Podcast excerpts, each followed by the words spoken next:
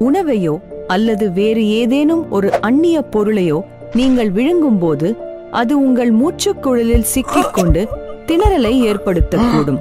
உடனடியாக அந்த பொருளை நீக்க நீங்கள் முயற்சிக்காவிட்டால் அது ஆபத்தினை ஏற்படுத்தக்கூடும். அந்த நபரால் பேச முடியாவிட்டால் முதலுதவியாக ஃபைவ் அண்ட் ஃபைவ் முயற்சியை மேற்கொள்ளவும். அந்த நபரின் பின்பக்கம் நின்று ஒரு கையை அவரது மார்புக்கு உதவியாக குறுக்கே வைக்கவும். தரைக்கு இணையாக அவரது உடலின் மேல் பகுதி இருக்கும் வகையில் இடுப்புக்கு அருகே குனிய வைக்கவும். அந்த நபரின் தோள்பட்டைக்கு நடுவே உங்கள் கையின் ஓரப்பகுதியால் ஐந்து முறை அடிக்கவும். ஐந்து முறை வயிற்றை அழுத்தவும். ஐந்து முறை அடித்தல் மற்றும் ஐந்து முறை அழுத்துதல் என மாறி மாறி அடைப்பு சரியாகும் வரை செய்யவும்.